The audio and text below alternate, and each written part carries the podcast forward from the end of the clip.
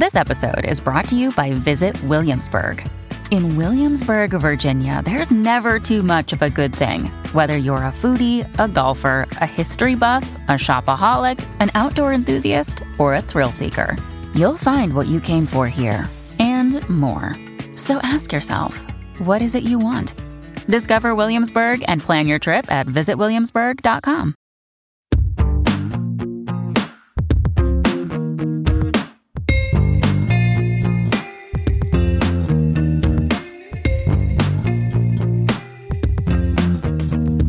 Welcome to Hey YA. From great new books to favorite classic reads, from news stories to updates on the latest in on screen adaptations, Hey YA is a bi weekly podcast here to elevate the exciting world of young adult lit. Hey YA is a book riot podcast hosted by me, Kelly Jensen, along with Eric Smith. We're recording on Thursday, February 1st, 2018. Hey, Eric. Hello. I am so pumped that it is February and we are finally done with the 10 year long month that was January. Oh my god, it was unbelievable. I can't believe It's like, it. I know, it just kept going and going and going. what what oh my have you goodness. been reading? So, well, I have a little aside that I need to Yes. ramble about really quick. So, um, yeah, whenever I go to like bookish events or like conferences and stuff, I have one coming up in like two weeks. I like to bring books to give away that I like really love. Um, Mm-hmm. And I wanted to pick up a copy of Cindy Pon's uh, Silver Phoenix, yeah, a little older YA book that I really adore. And uh, I bought a copy on Amazon, as one does, and I, bought a used one. Uh, and the book that showed up was an arc. Uh, and I couldn't believe that like a 10 year old arc was somehow floating around someplace. Uh, And it was know, still in one piece. Yeah, it was in good shape, and like I, I think Oh. I'm gonna like keep it. I feel like it's like a, a piece of like my favorite author's history. I don't know what what is. Do you do you have like a, what's the oldest arc you've ever found? I don't I don't know if I've ever found any that are particularly old, but I still have a copy of the arc of Veronica Roth's Divergent. Um, Oh, okay. I don't know if I have a reason for still having it, except that I can say I still have it. Um, Yeah. You know, like it was one of the first big books that I got in an arc form, and maybe that's my attachment to it. I don't know. Um, know. But I've never, I've never experienced what you have, though I've heard stories about that happening, and I just wonder, like, does the seller know? I, you know, part of me wonders if the seller just doesn't have a clue. Yeah, they might not.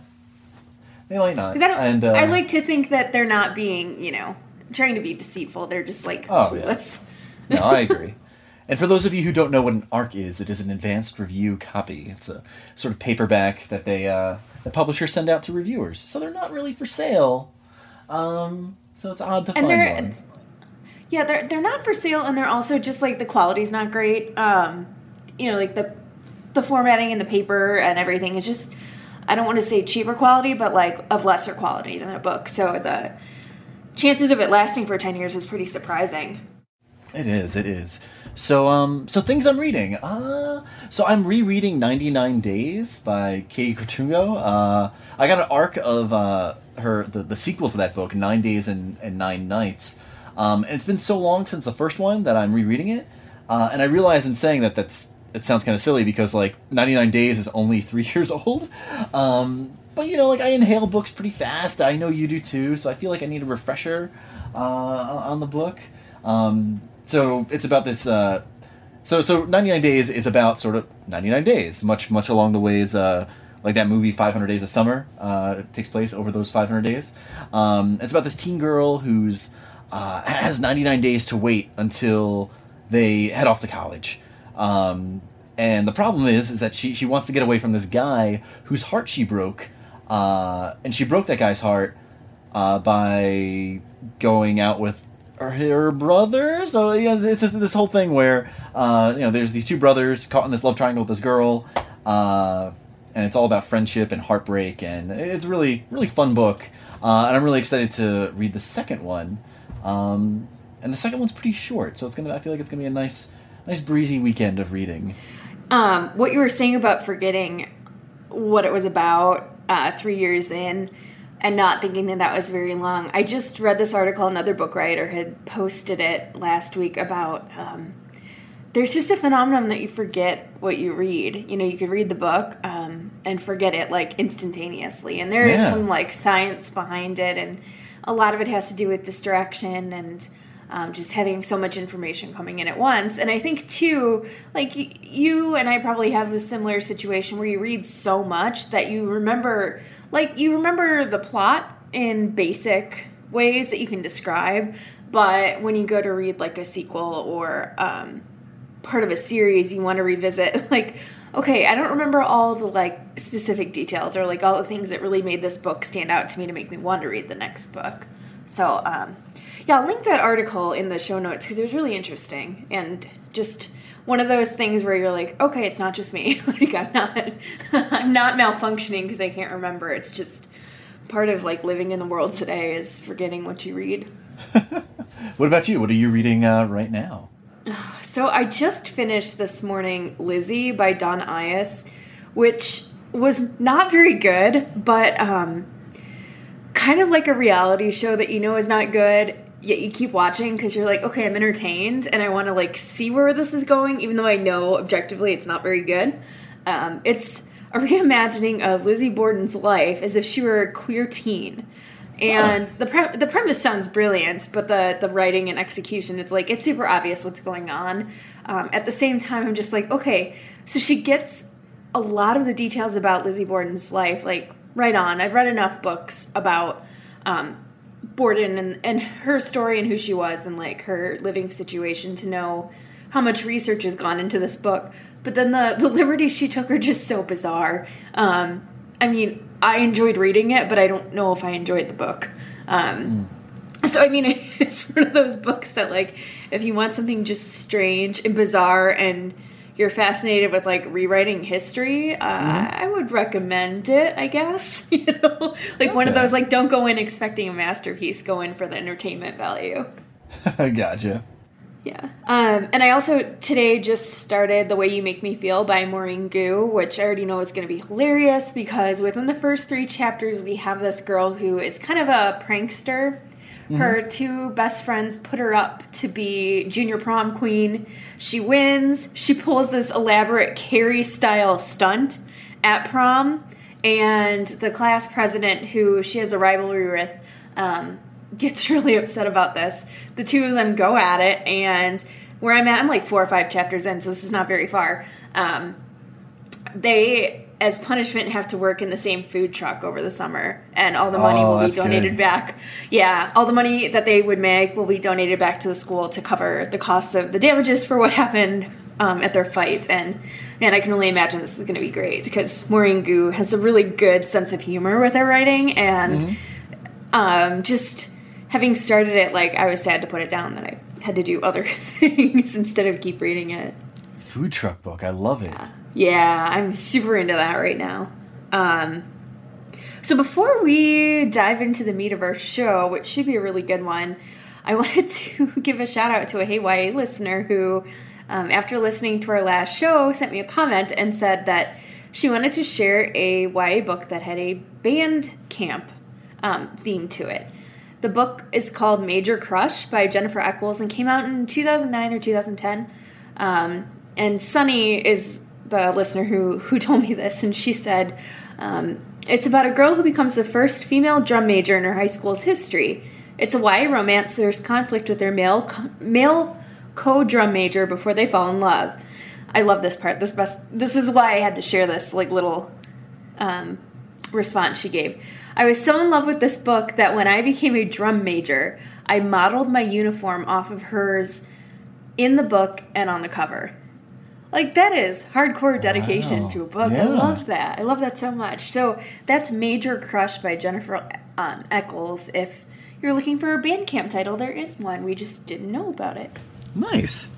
Yeah.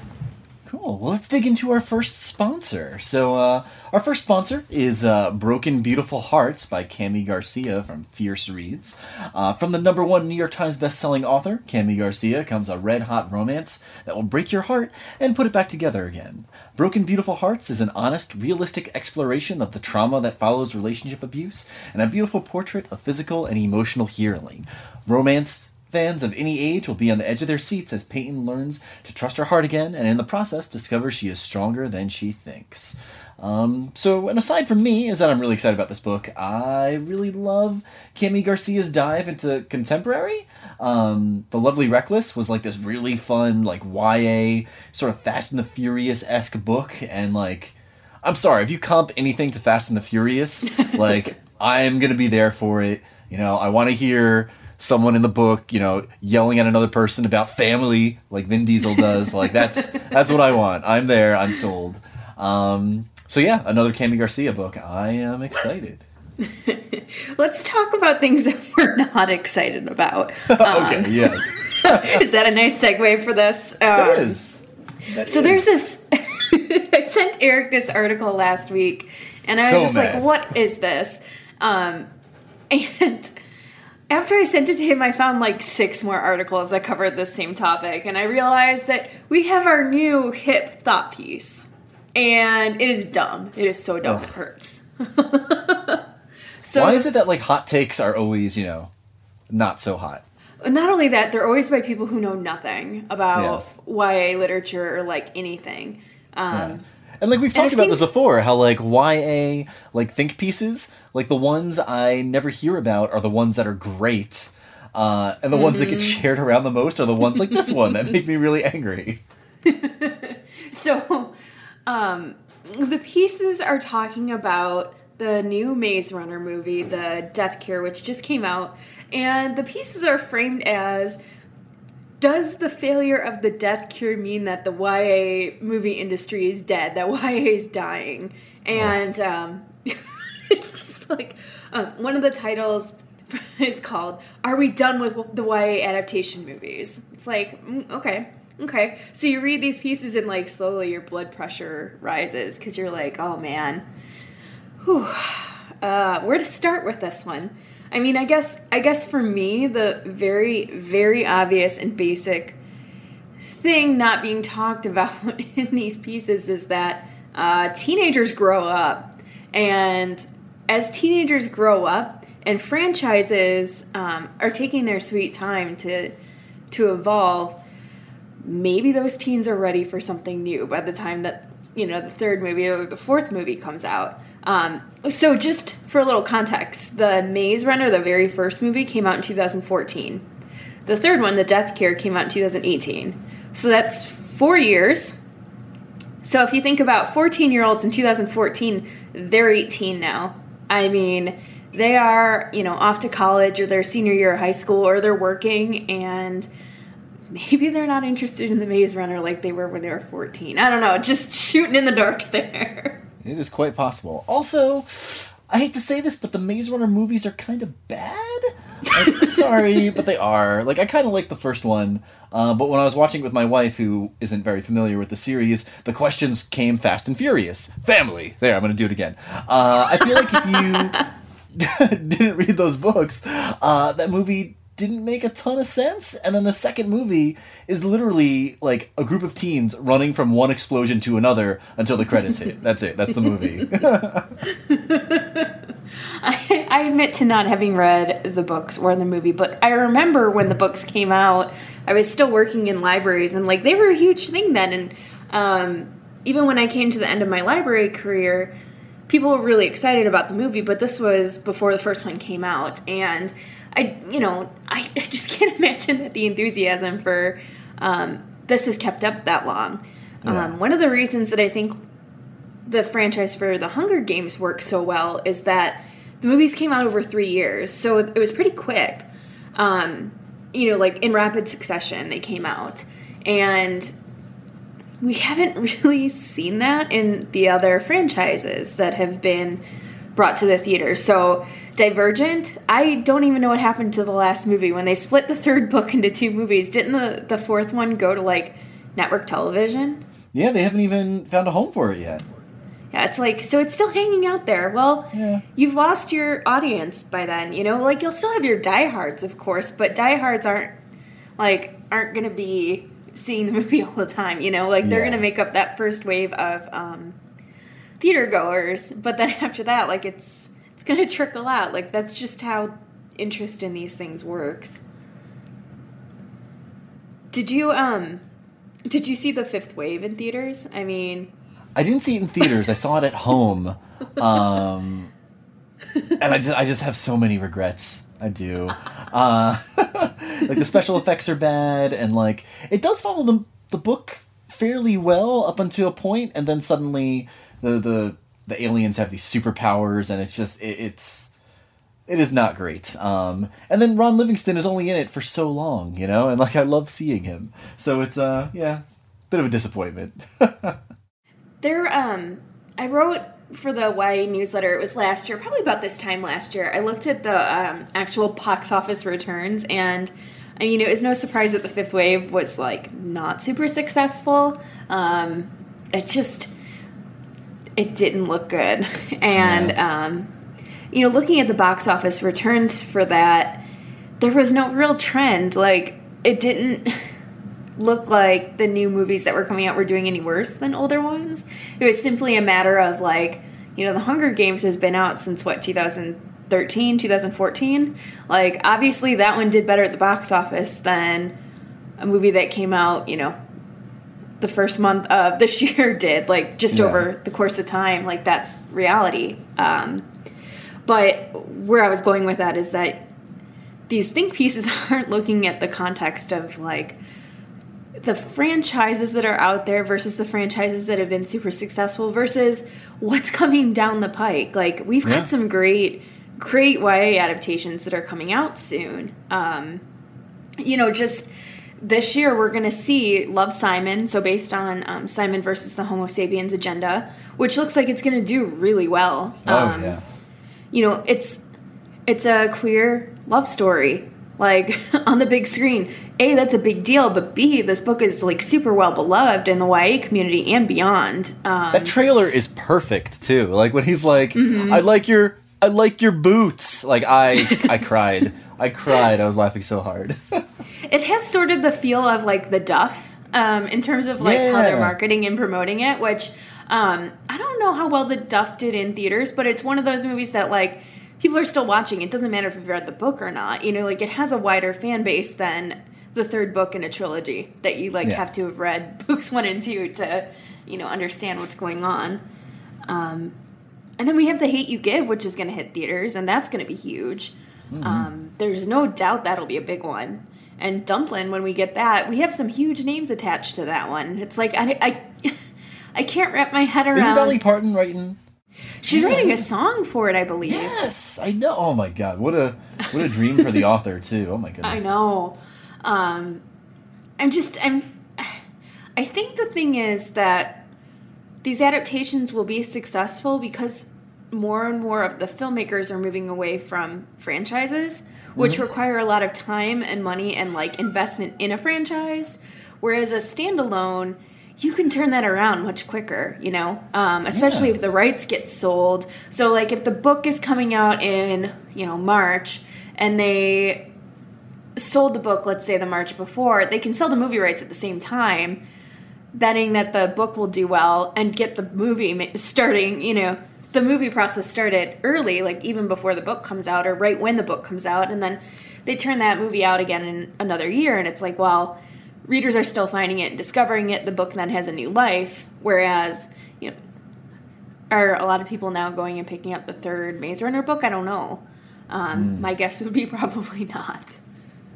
You know, and also, I, I don't think they're taking into account the fact that there's so much room for smaller YA movies, too. Mm-hmm. Uh, Lifetime, for some reason, has been scooping them up. And uh, I don't know if you know you saw the Sara Zarr adaptation of the of Story of a Girl. Not yet. Well, like, I want to it's so good. Like Kevin Bacon's in it. Like it has this really great cast. Um, I thought it was great.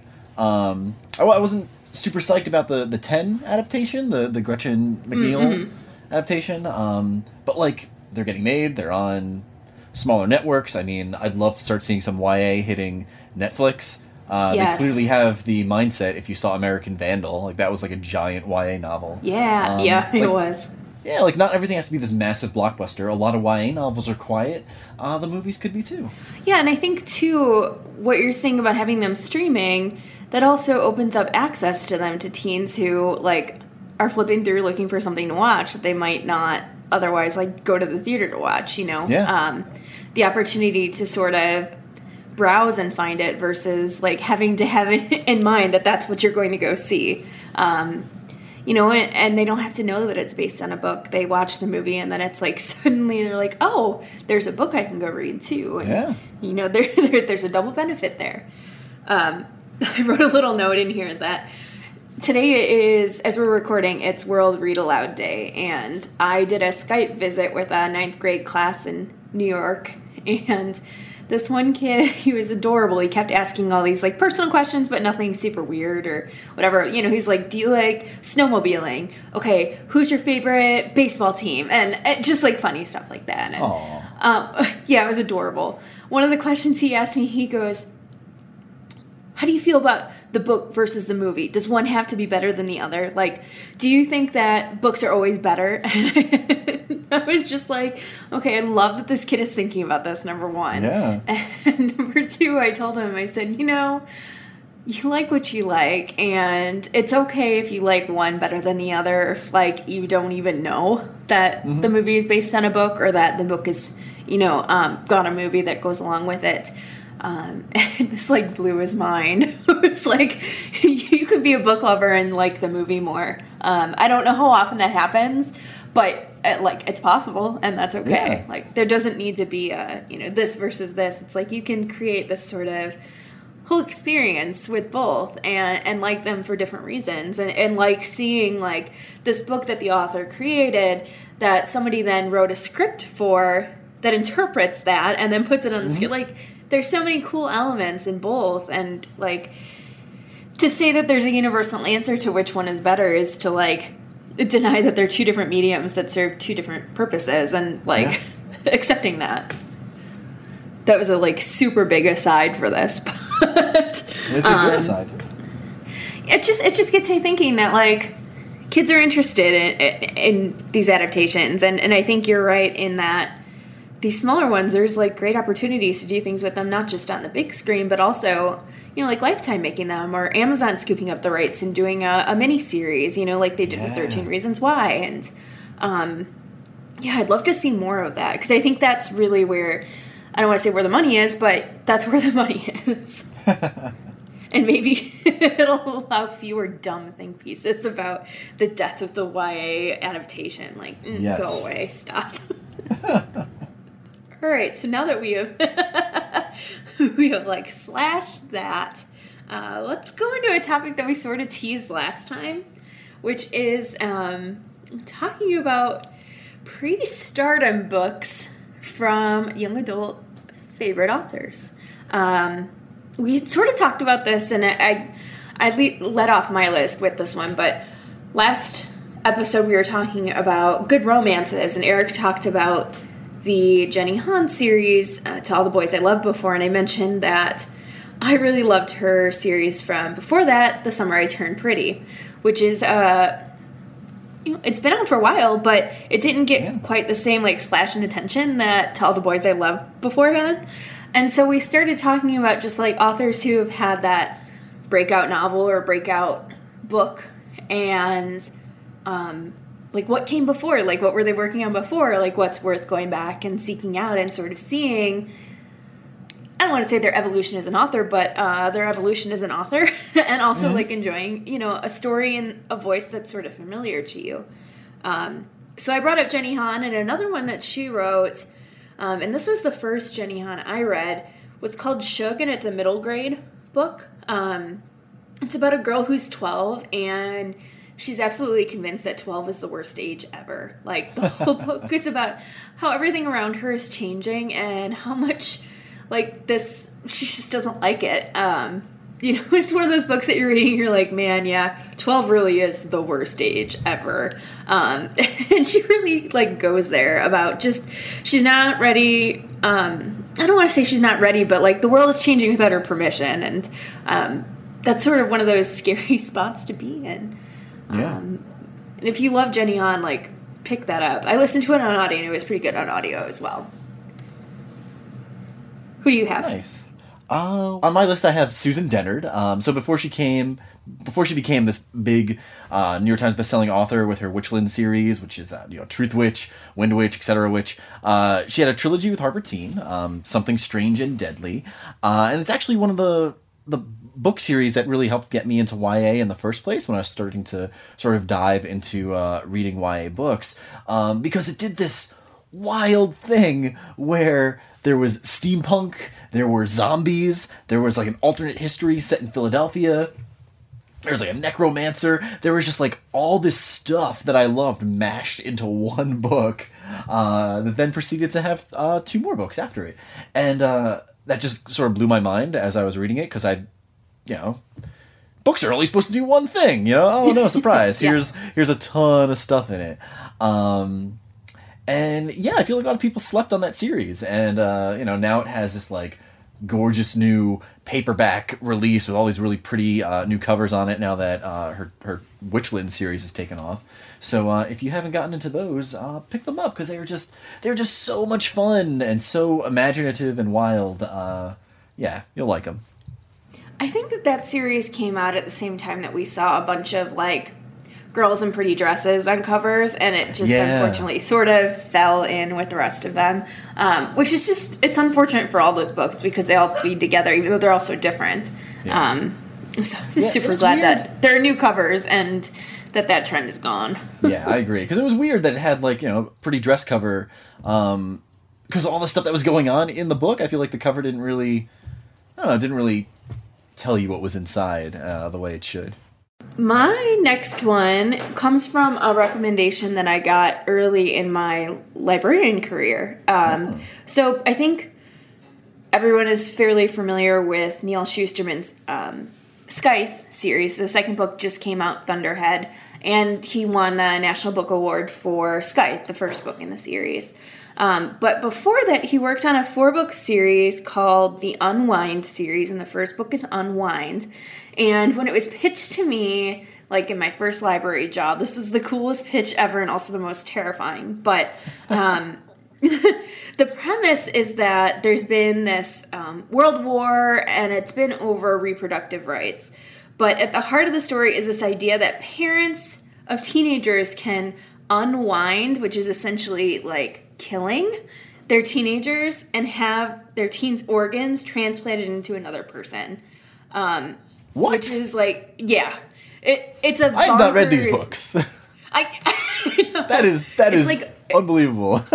yeah, it's a bonkers premise, but also like super interesting. And um, so the story follows. I think it's three or four teenagers who are like quote unquote not great kids who are like, what are our parents going to do? You know, um, how do we stop this like practice from happening? And like, how do we assert authority over our own like capacity to be people? And um, it's super fun, but also one of those that you're reading and you're like, this is terrifying. Um, yes. And also like quick to read. So um, that's Unwind. It's a four book series, so you'll get to enjoy that world for quite a while uh, by Neal Shusterman is is enjoy the right word? Like, oh my goodness. I know, I know. I was just like, mm, I don't know if that's the right word, but um, experience maybe is a better yeah. word. Oh man, I can't believe I haven't read those. That that's okay. I'm going shopping after our podcast.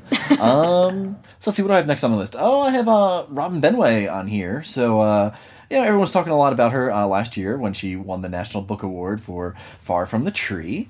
Um, but before that, she had a ton of books. There was um, what was it, Audrey Wait, which is like this very like Hey There Delilah uh, esque YA music novel, which we talked about on the last episode, I believe.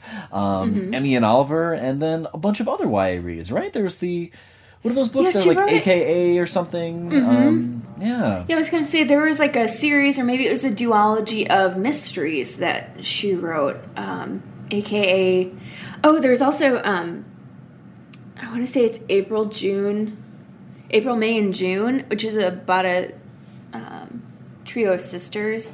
Yeah, she's written a whole pile of books before. Yeah. So yeah, there's a nice backlist to like really dig into. Yes, really.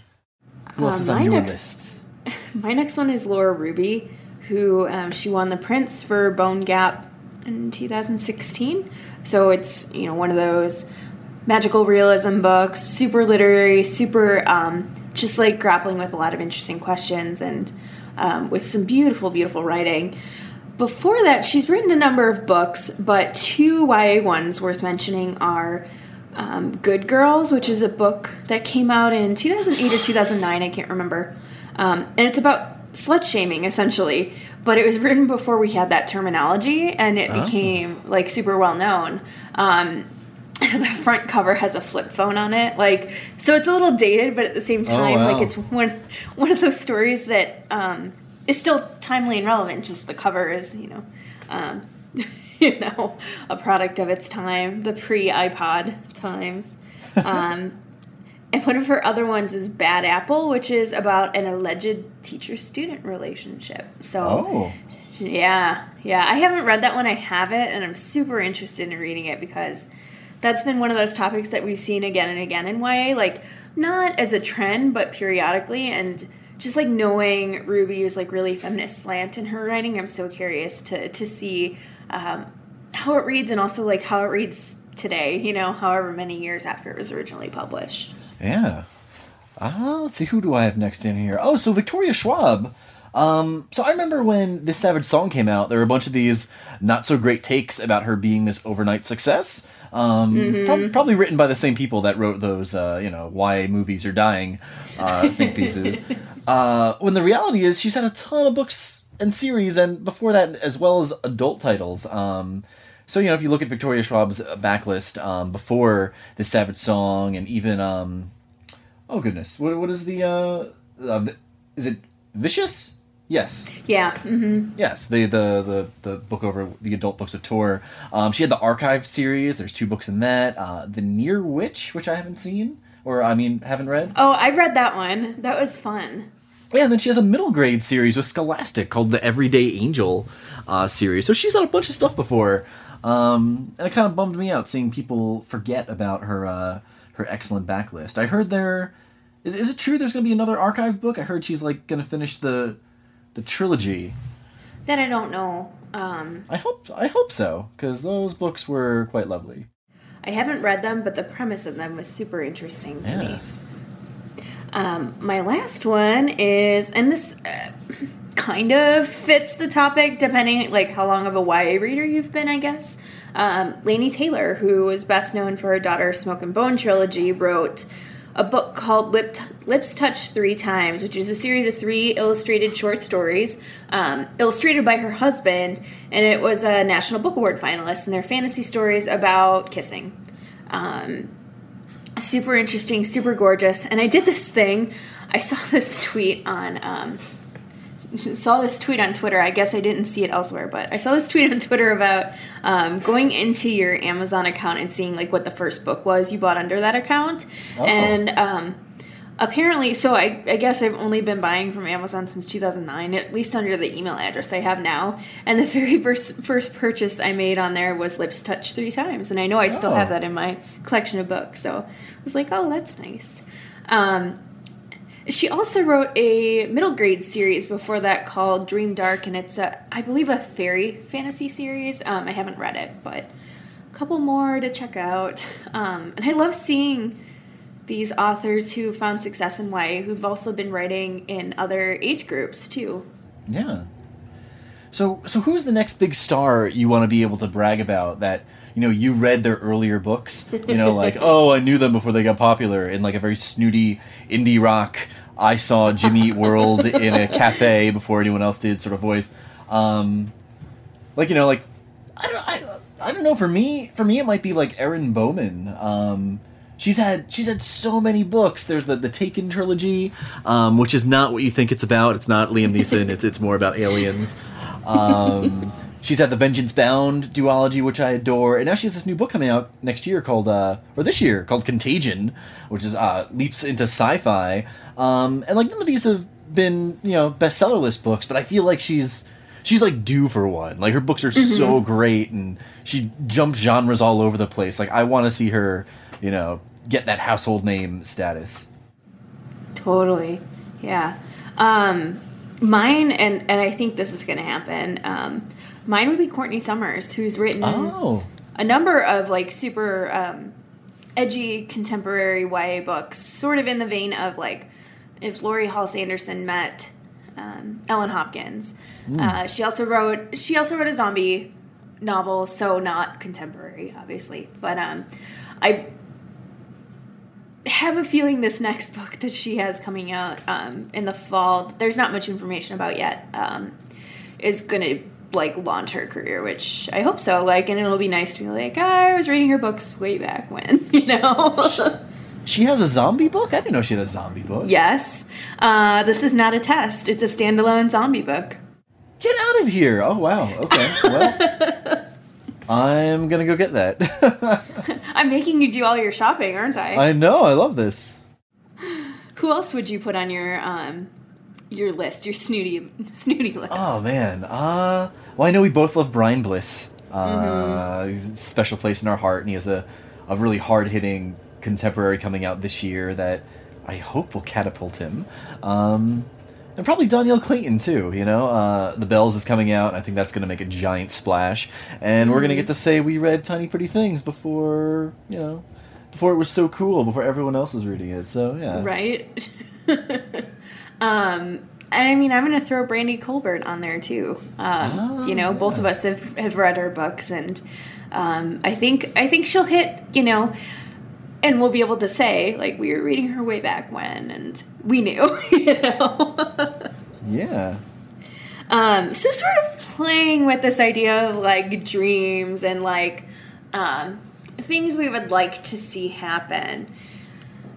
We're gonna wrap up our show with um, going off of another news story that hit this week, which was that um, Kwame Alexander, author of um, Booked and oh man, Solo is another one of his books, and I'm totally forgetting the big one, uh, the basketball one.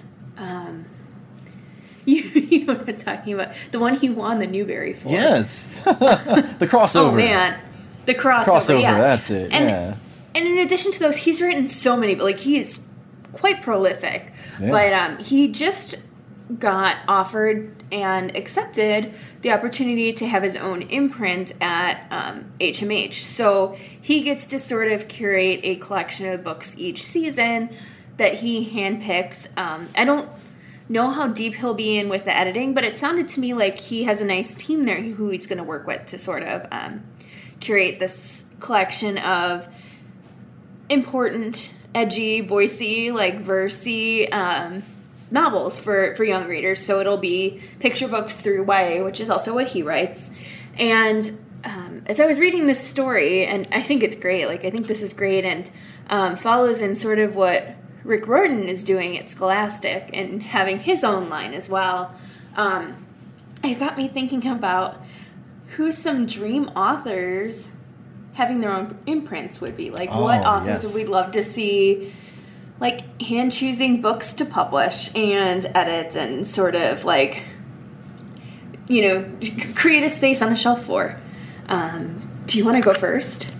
Yes, yes. So, um, oh goodness, I would love to see. I know I just mentioned Dhonielle Clayton, but I would love to see someone like her uh, get her own pr- imprint. And how cool it would be if uh, Cake Literary became an imprint. And I, you know, I'm realizing we're talking about all this like inside baseball publishing stuff in this episode. I mean, we are talking about arcs, and now talking about uh, Cake Literary, which you know, if if you're not a publishing person, you probably don't know. But like Dhonielle and uh, her uh, publishing partner Sona run a sort of book packaging literary agency type thing, and they're responsible for some really great books.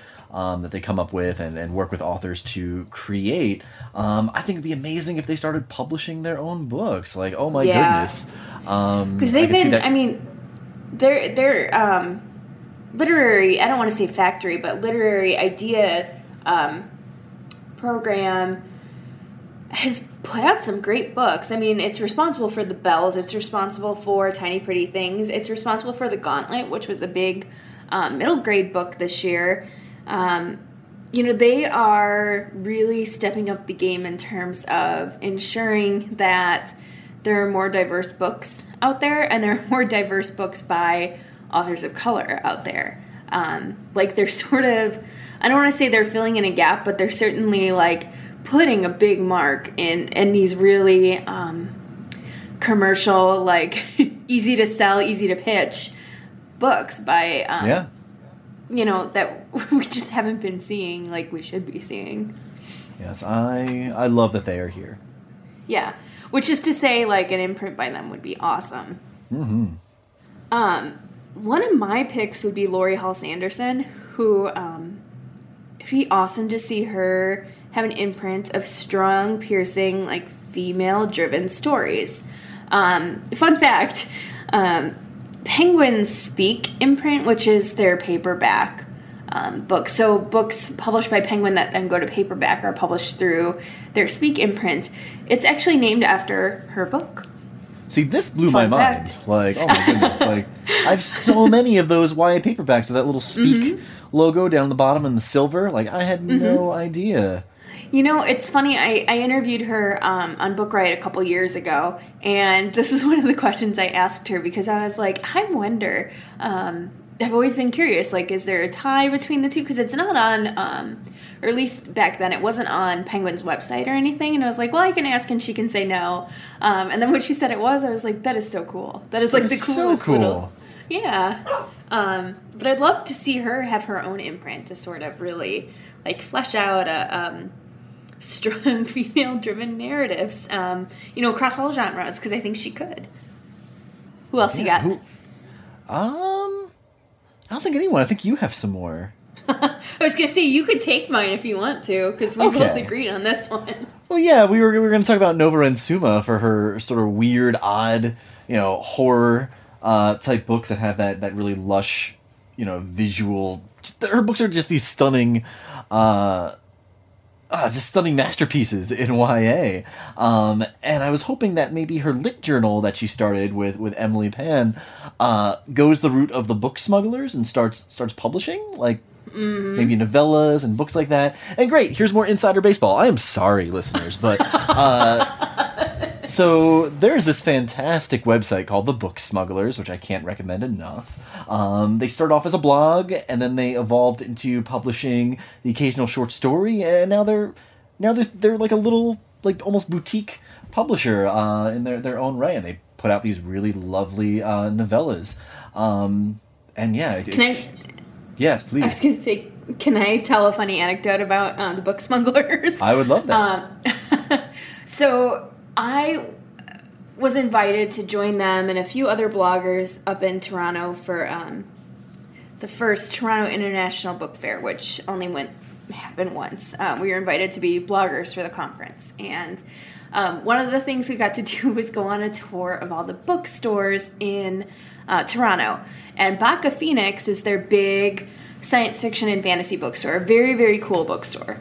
And we were in there and we're wandering around, like sort of getting a tour of the bookstore, and um, I can't even remember how it happened, but there was this guy in the bookstore who was shopping for books, and he overheard something about the book smugglers, and he turned around he goes, I love the book smugglers.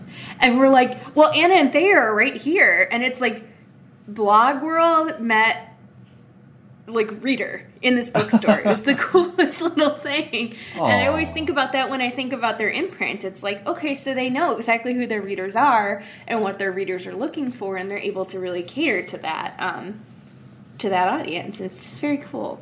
that is Um, lovely. But yes, that went off on a tangent. so if we bring it back to Nova Ren and um, Emily Pan's um, foreshadow their upcoming literary magazine, if that could eventually like spin out into an imprint, that would be really cool. Um, the last one I was going to mention is Daniel Kraus, who he's written a few horror novels. Uh, I'd love to see him do an imprint of like YA horror, like super dark, brutal. Oh, um, that would be cool. and he he's had a hand in uh, The Shape of Water too. He was an assistant producer on it, I believe. Um, No way. I I don't. I want to say that's his title on it, but I'm not 100% sure. But he has a role in it, like it's in the credits. Um, he was very involved in the movie, and it's like as I, I was thinking about this question, I'm like, man, books like that and why it would be really cool, and he would be great at like having an imprint that that went that route. Yes.